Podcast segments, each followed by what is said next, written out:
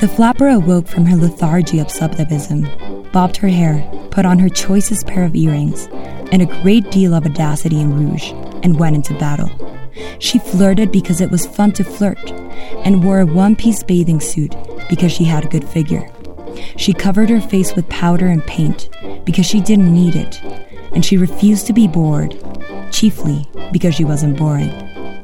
Wrote Zelda Fitzgerald in her eulogy on the flapper, 1922.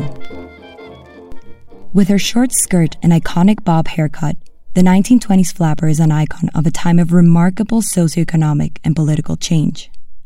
Characterized as reckless and disgraceful by older generations, these young women emerged from the ashes of the First World War with the right to vote and the desire to live free and fulfilling lives, appropriating male privileges as their own, whether that meant driving, smoking in public, or drinking whiskey. Over the last century, many parts of the world have seen the breadth of female autonomy in both the home and the workplace transformed. But women still face many obstacles, lingering stigmas, pay gaps, and power dynamics inhibiting true equality. Yet new flappers have risen. Even before the ongoing pandemic, we saw the Me Too movement reassess gender norms, workplace gaps, and even bring down long established tycoons. The collapse of normality during the pandemic, however challenging, presents an opportunity to make things better for future generations. The choices individuals and companies make now will reshape the economy and the workplace for decades to come.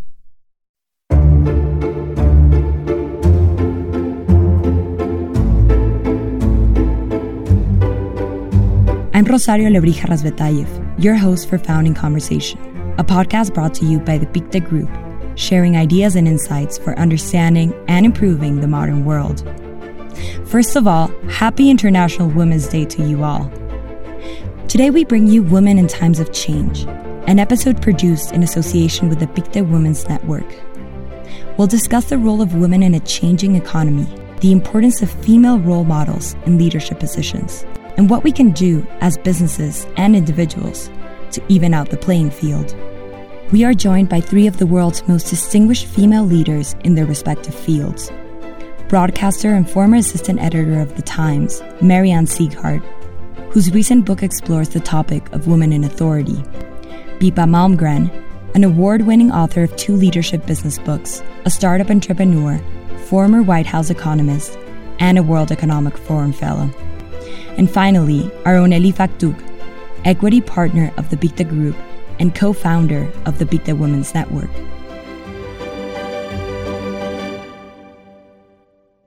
Do you think we're living in times of change? And are you optimistic of where this is taking women? Maybe Pippa, you want to start? Absolutely. Thank you so much. We're living in times of extraordinary change. The pace of change is accelerating. You know, Buckminster Fuller, the engineer, noted that this pace of change was that information was doubling every century in the year 1900 and in 2020, IBM confirms that the amount of information is doubling every 12 hours. So the speed of change is so extraordinary and it does require new ways of thinking. I'm personally incredibly optimistic about what's going to happen to the economy once COVID lifts. I think that we're on the brink of an extraordinary period of growth in modern history, rivaling the Industrial Revolution, but without the downside because we're smarter now.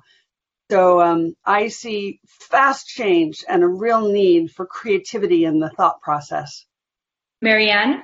I think a lot is changing as a result of the pandemic, and I think we'll probably be talking about that later on in the podcast, so I won't go into that too much now.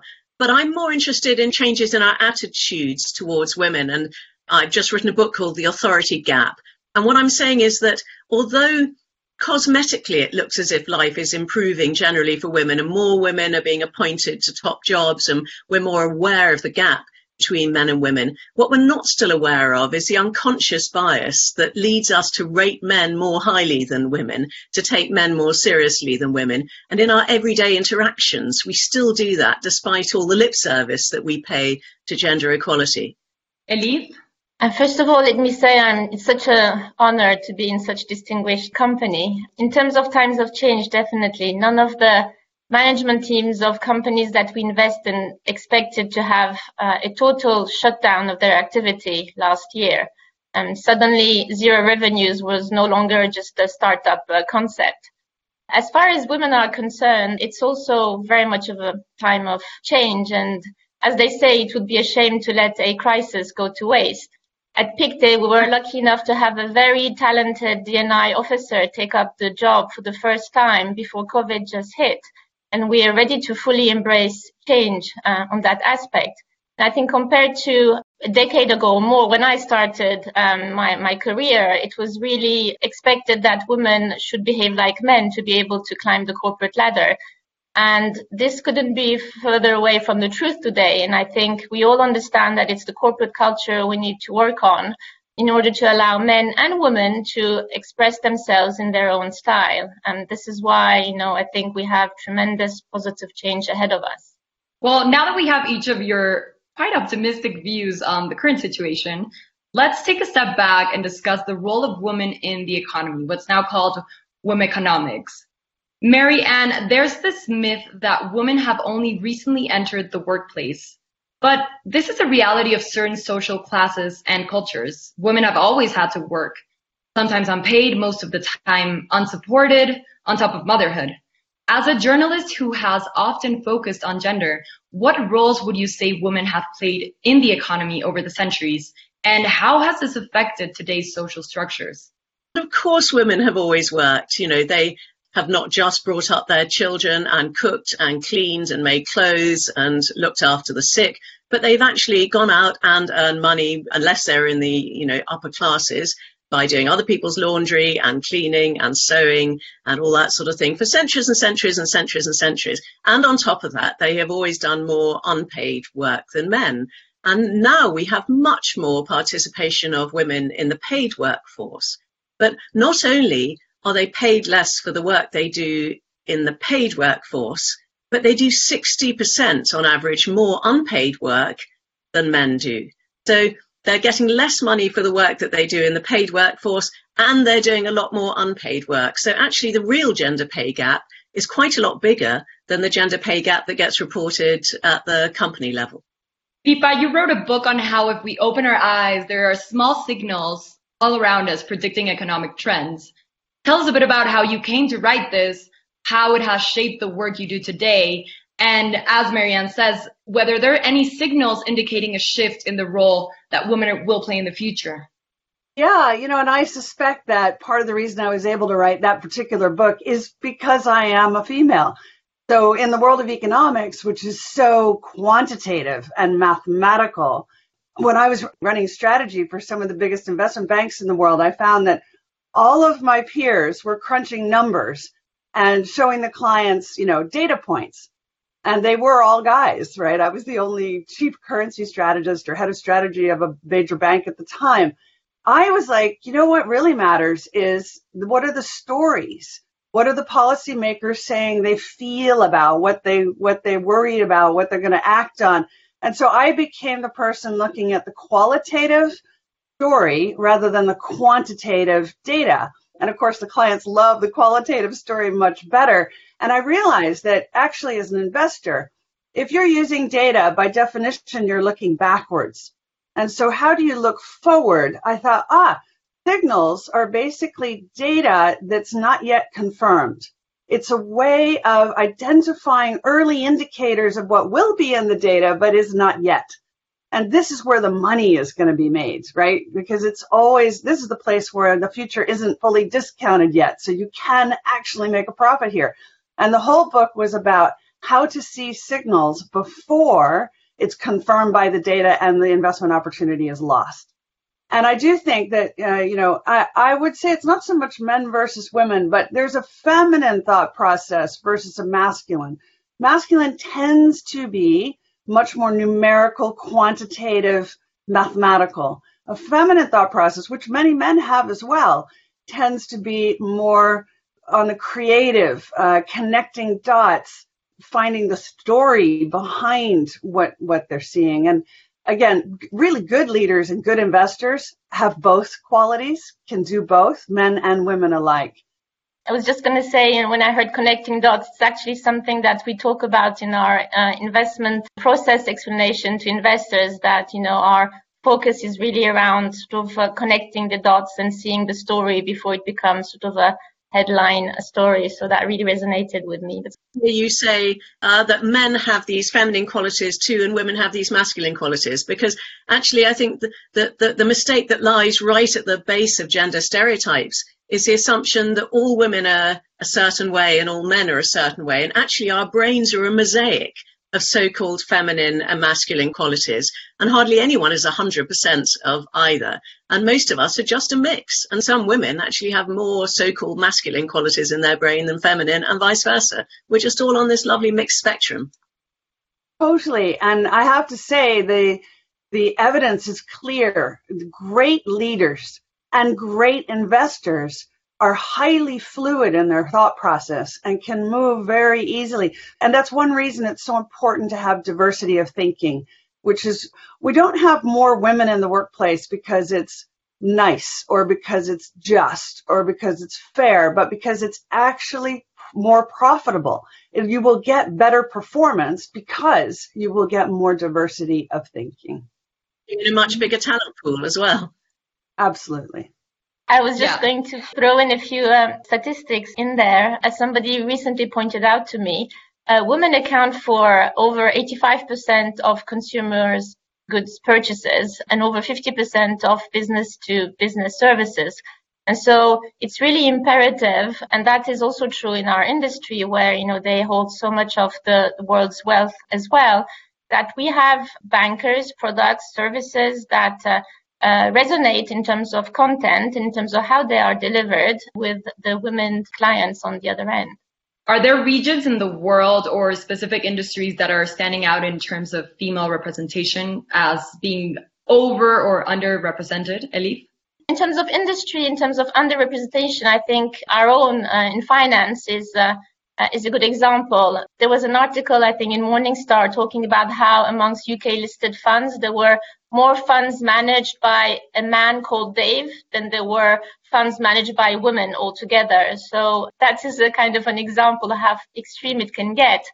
At Pictet, we're actually doing much better than statistics. I mean, within the hedge fund business, I can think of four funds that are managed or co-managed by women, which is way above industry average. And also in terms of regional leadership in our offices, uh, we have a number of very high profile offices in Asia, in the US, Italy, in Europe that are managed by uh, women. So I think we're on a good trend there. But I can give you an example as well of this. I co-founded a company in the drone manufacturing space, so aerial robotics. And the best performing pilots, it turns out, are women. State Farm, one of the biggest insurance companies in America, has pioneered managing fleets of drones with female pilots. And the reason is because the females are much more comfortable with autonomous flying. In other words, the thing flies itself, which of course is essential if you want to have really high quality data. If you have a manual pilot, the data is going to be uneven and, and not steady. So interestingly, women are much better at it. And why? Because they're okay with relinquishing control. And men typically like the control. They want to drive the thing, whatever it is. But it detracts from the performance because now you introduce human error. Mary Ann, we've talked about how different industries and different regions perform in female representation. In your research, have you come across different biases or stigma that might inhibit female participation in the workforce? Do you think these are changing? I think they're changing slowly and probably more slowly than people realize. So I think there are two forms of bias that holds women back in the workplace. Uh, and then there's the third problem of motherhood. The first type of bias is that men tend to evaluate other men more highly than they evaluate women for exactly the same results. So there was an interesting experiment done where there was an objective algorithm looking at people's performance, and then there were humans, men and women. 70% of men rated men more highly than women for exactly the same performance. The algorithm rated them identically, and women rated them identically. So you've got this problem that men on the whole tend to prefer other men and and, and maybe unconsciously this feeds through into them believing that other men are better than, than women. And since all men are in charge of promotions and hiring than women, of course, this then feeds through. And this is why you see fewer and fewer women getting to the top as you look at any organization. And the second one is that men tend to find highly competent women unlikable. Uh, I don't know whether it's because we threaten their self-esteem, whatever, for whatever reason, they tend to find highly competent women unlikable. And likability is a much more important factor in hiring and promoting women than it is in hiring and promoting men. So men are likely to be promoted for performance alone. Women have to be liked in order to be promoted. So this is a real double bind because the better you are at your job, more likely men, not women, but more likely men are going to find you unlikable. So you therefore, as a highly competent woman, the only way through is to combine your competence with a lot of warmth. So you have to be warm and funny, humor helps as well. So you have to you have to sort of walk this very very fine line to remain likable while you're good at your job in order to be hired or to be promoted. Whereas men don't have any of these problems. The third one, of course, is parenthood. And women find that they are penalized as soon as they become mothers, whereas when men become fathers, they're actually more likely to be promoted. And there's a huge motherhood penalty. Now, I'm hoping that with the pandemic and the ability to work flexibly, which has now been proved for both genders, that this will be somewhat mitigated. That employers will realize that they can allow flexible working for parents, not just mothers, uh, and that this won't actually harm their productivity but has in the past really held women back. As soon as they have children, um, employers think they're no longer committed and they go on this mommy track and uh, they no, no, longer get promoted at the same rate as men. And the gender pay gap widens significantly as soon as a woman has a baby. Pippa, I read that you founded your own company when you decided to have children. Why did you do that? And what would you say to the woman who might not have that choice right now? Yeah, again, I had been an investment banker. Uh, I'd been working in the White House where, you know, you're working 24 7. There is no, you know, having a baby and being in the White House is not consistent.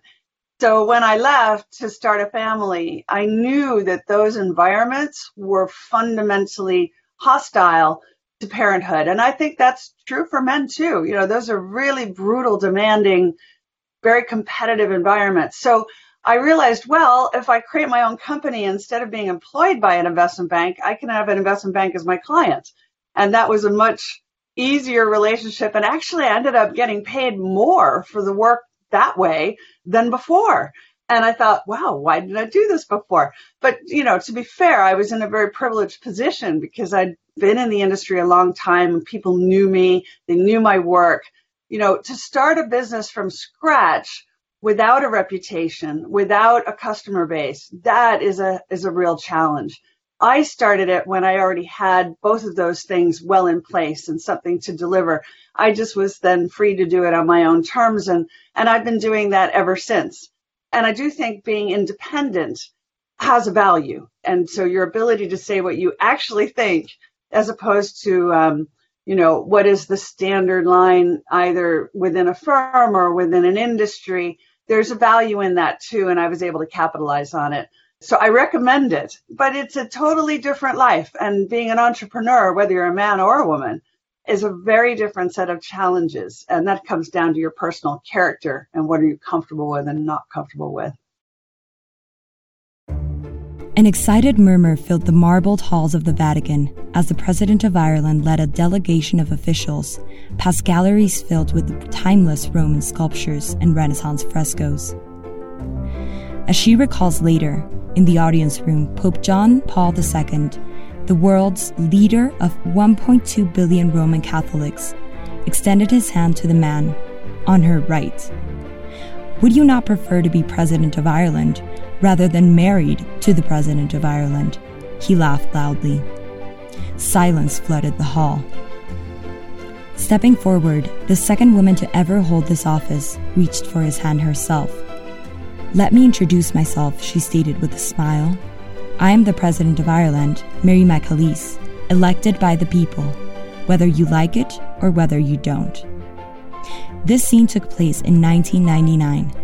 Would it still happen today? Find out more about this story in Mary Ann Sieghart's latest book, The Authority Gap. So this is a question for all of you. There has been a lot of talk about how female politicians have handled the pandemic much better than their counterparts. To any of you who would like to answer, why do you think that is? I keep hearing about empathy, but historically female leaders haven't necessarily been nicer or more empathetic as the bias would suggest. Think of Margaret Thatcher or India's first prime minister that was a woman, Indira Gandhi. Do women actually lead differently? So there's really interesting research on this now. There was recently a piece that came out that used 194 countries in the data set and adjusted for the per capita, the population size, the proportion of elderly adults, and found that the countries led by female leaders were systematically performing better than the ones run by men. Now, I agree with the statement that Margaret Thatcher, uh, and I remember those days, was not exactly the warmest, most compassionate leader around.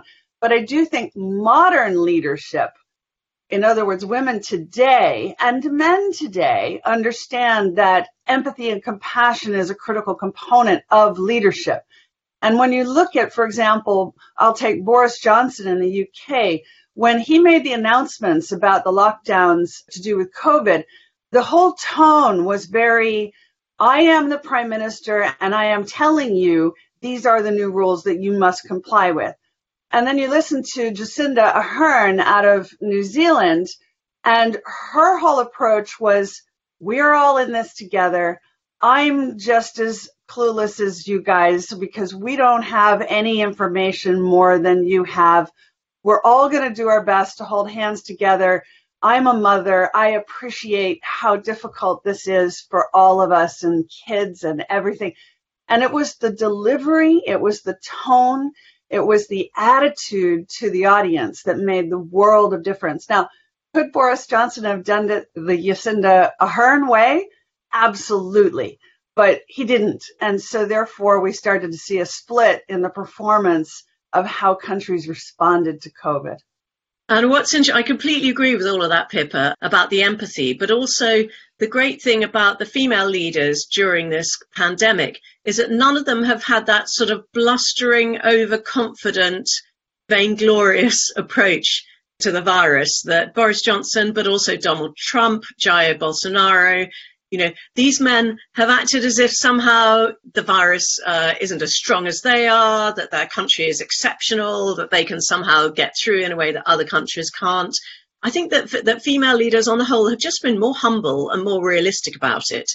And uh, so, one study looked at this and asked, well, are they perhaps less risk taking? Interestingly, it's more nuanced than that because they took fewer risks with people's lives, which is probably the most important thing, but they took more risks with their country's economies. And in the end, that paid off because, in fact, very early lockdowns meant that countries' economies suffered less as well as losing fewer lives. Um, but I think the empathy thing was very important. But also, I agree with what you said about Margaret Thatcher. It's a generational difference because when people like Margaret Thatcher or Indira Gandhi became uh, prime ministers, they were the very first women ever to do it and they were entirely surrounded by men.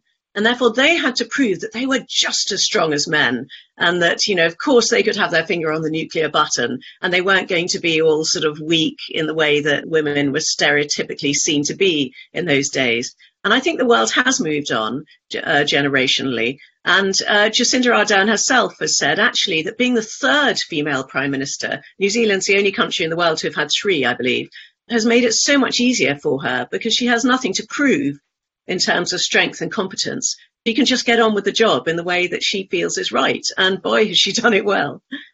She has. And let me pick up on this point. There's a marvelous researcher at Harvard, a psychologist called Tommaso Premuzic, who's done a lot of work on this fundamental issue of competence versus confidence. And what you find is that typically men will be very confident even when they're not competent. Uh, so, you know, if you ask typically a guy, are you ready for this next job? Like 90% of the time, they're going to go, yeah, yeah, I can completely do this. I got this thing.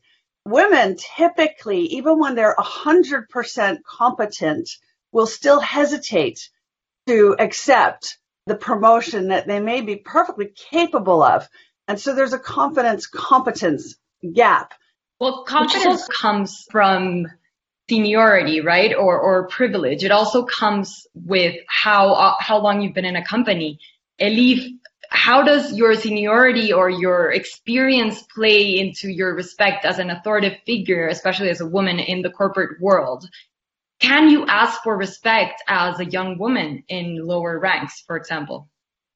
Yeah, I, I really want to reflect on what uh, a speaker we had at uh, one of these events some six months ago said, Charlotte Hogg. She was saying um, or pointing out that often sort of authority comes with this a word that's called sort of um, having gravitas. Uh, and when we talk about gravitas, we immediately imagine somebody who's very tall, wide-shouldered, you know, like a man figure. And for most women, on average, it's difficult to live up to those sort of visual images. And often, therefore, instead of gravitas, women find that they have to be very um, precise and always right in terms of content. So there's a higher onus on getting the content right. And that sometimes can also inhibit risk taking and not wanting to speak up because what if, you know, they don't have the right content and suddenly they're immediately discredited. The other thing I wanted to point out is that I often hear young women complaining about how, um, you know, when uh, they make a point in a meeting, uh, it gets unnoticed, and you know, a few minutes later, you will have a male colleague making the same point, and suddenly, you know, everybody's like, "Yeah, yeah, that's a great idea," uh, and it's really, therefore, important for senior people in the room to be uh, aware of that and give credit where it's due. First of all, men tend to talk for a disproportionate amount of time. They tend to hog the floor uh, on average. And also, they're much more likely to interrupt women than they are to interrupt men.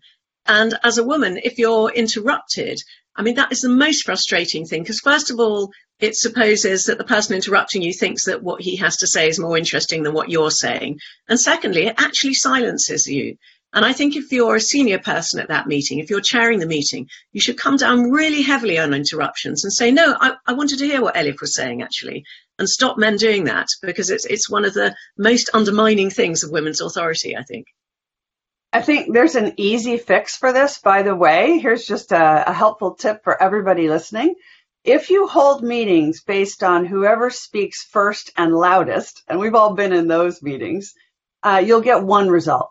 But if you say equal time, everyone gets this amount of time, what it does is it forces the blowhards to only have a limited window and then they have to go quiet. And it forces the quiet people, which by the way may not only be women, it may be minorities, it may be newcomers, it may be people who don't yet feel confident in that group it forces them to speak. So if you start to hold meetings based on equal time, you'll fix this problem very quickly. Mary Ann, I've heard you mention about the character Dr. Dana Scully starring in the X-Files as a doctor or paranormal detective. Um, when this happened, there was a steep increase of women working in STEM fields. Can you tell us about the importance of female representation in positions of power in popular media and why they matter?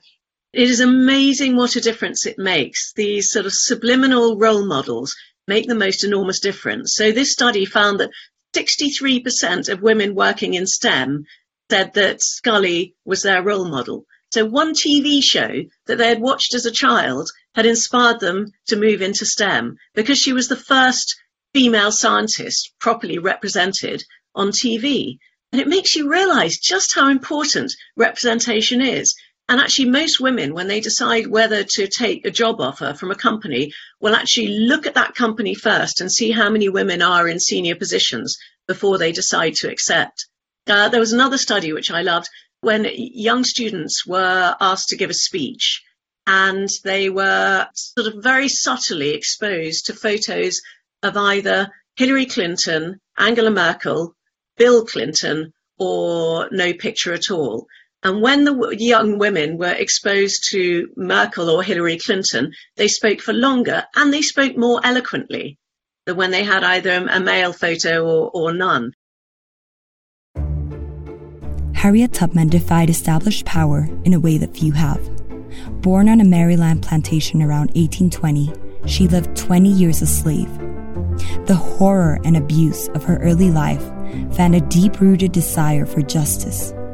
Aged 12, she intervened between a slave overseer and a fugitive, receiving a blow that fractured her skull and left her with lifelong headaches and narcolepsy. It was the first of many heroic acts.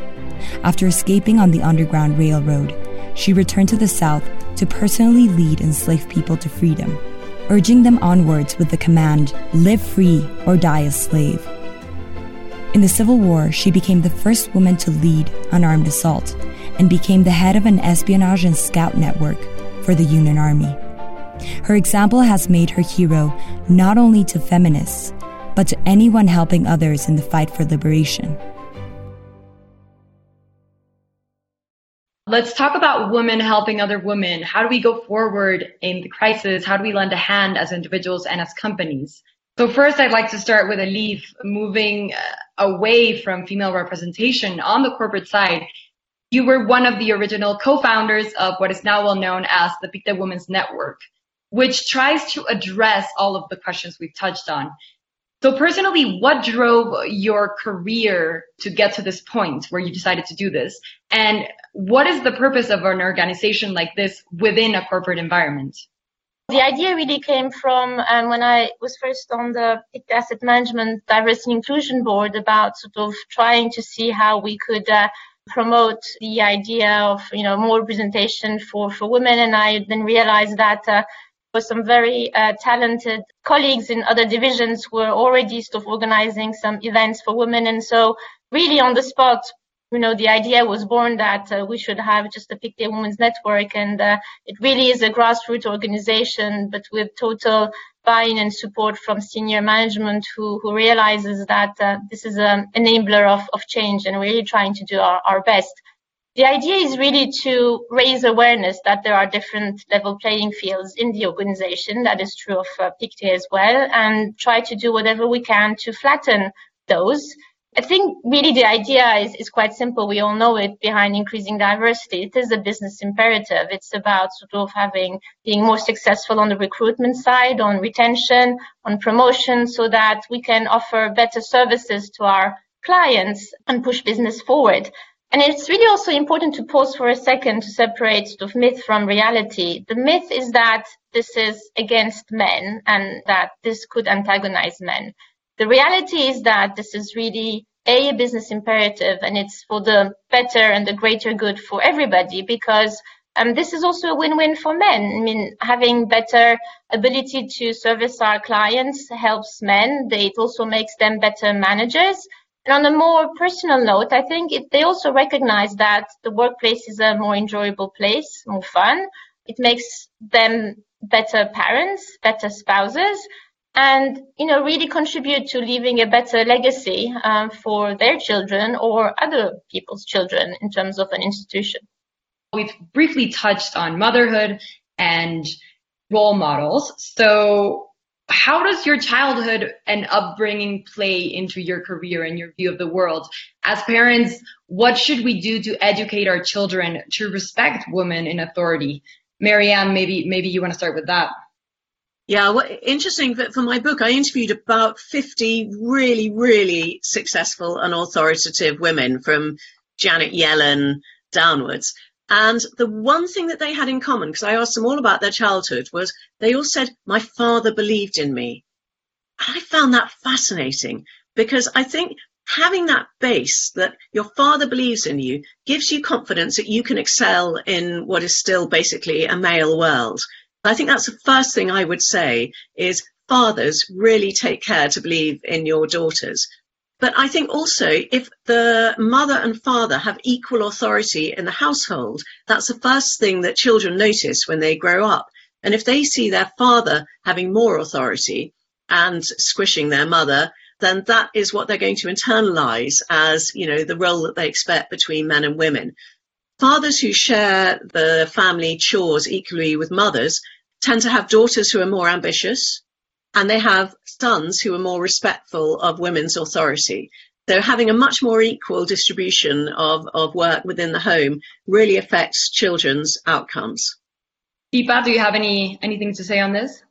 Uh, yeah, I was thinking, um, I also think this question of respect for authority or respect of authority, it's a very interesting moment in history because respect for authority has collapsed in every institution and every sector of society with the exception of militaries.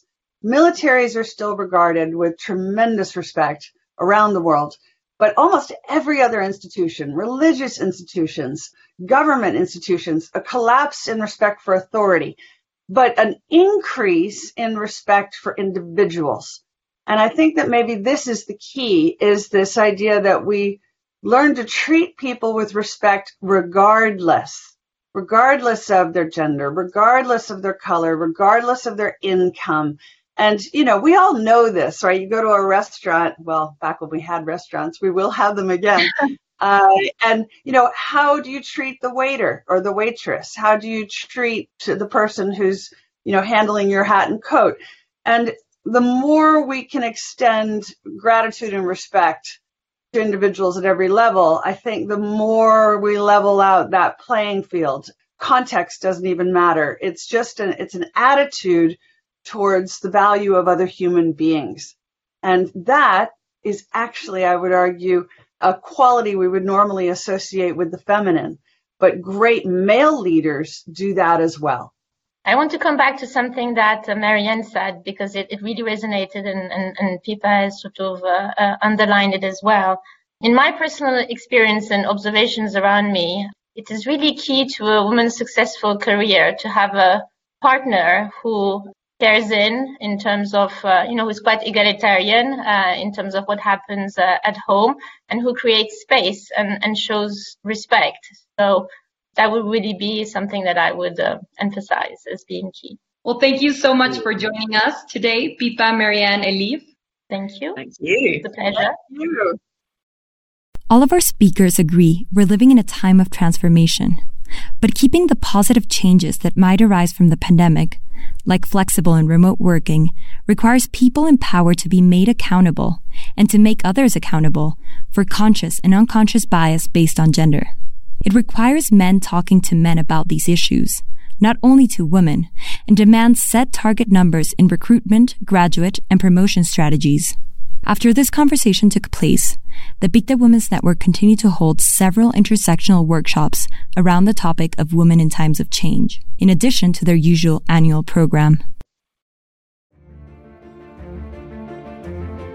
This week's guests on Found in Conversation were Pippa Malmgren, Mary Ann Sieghart, and Elif Aktug.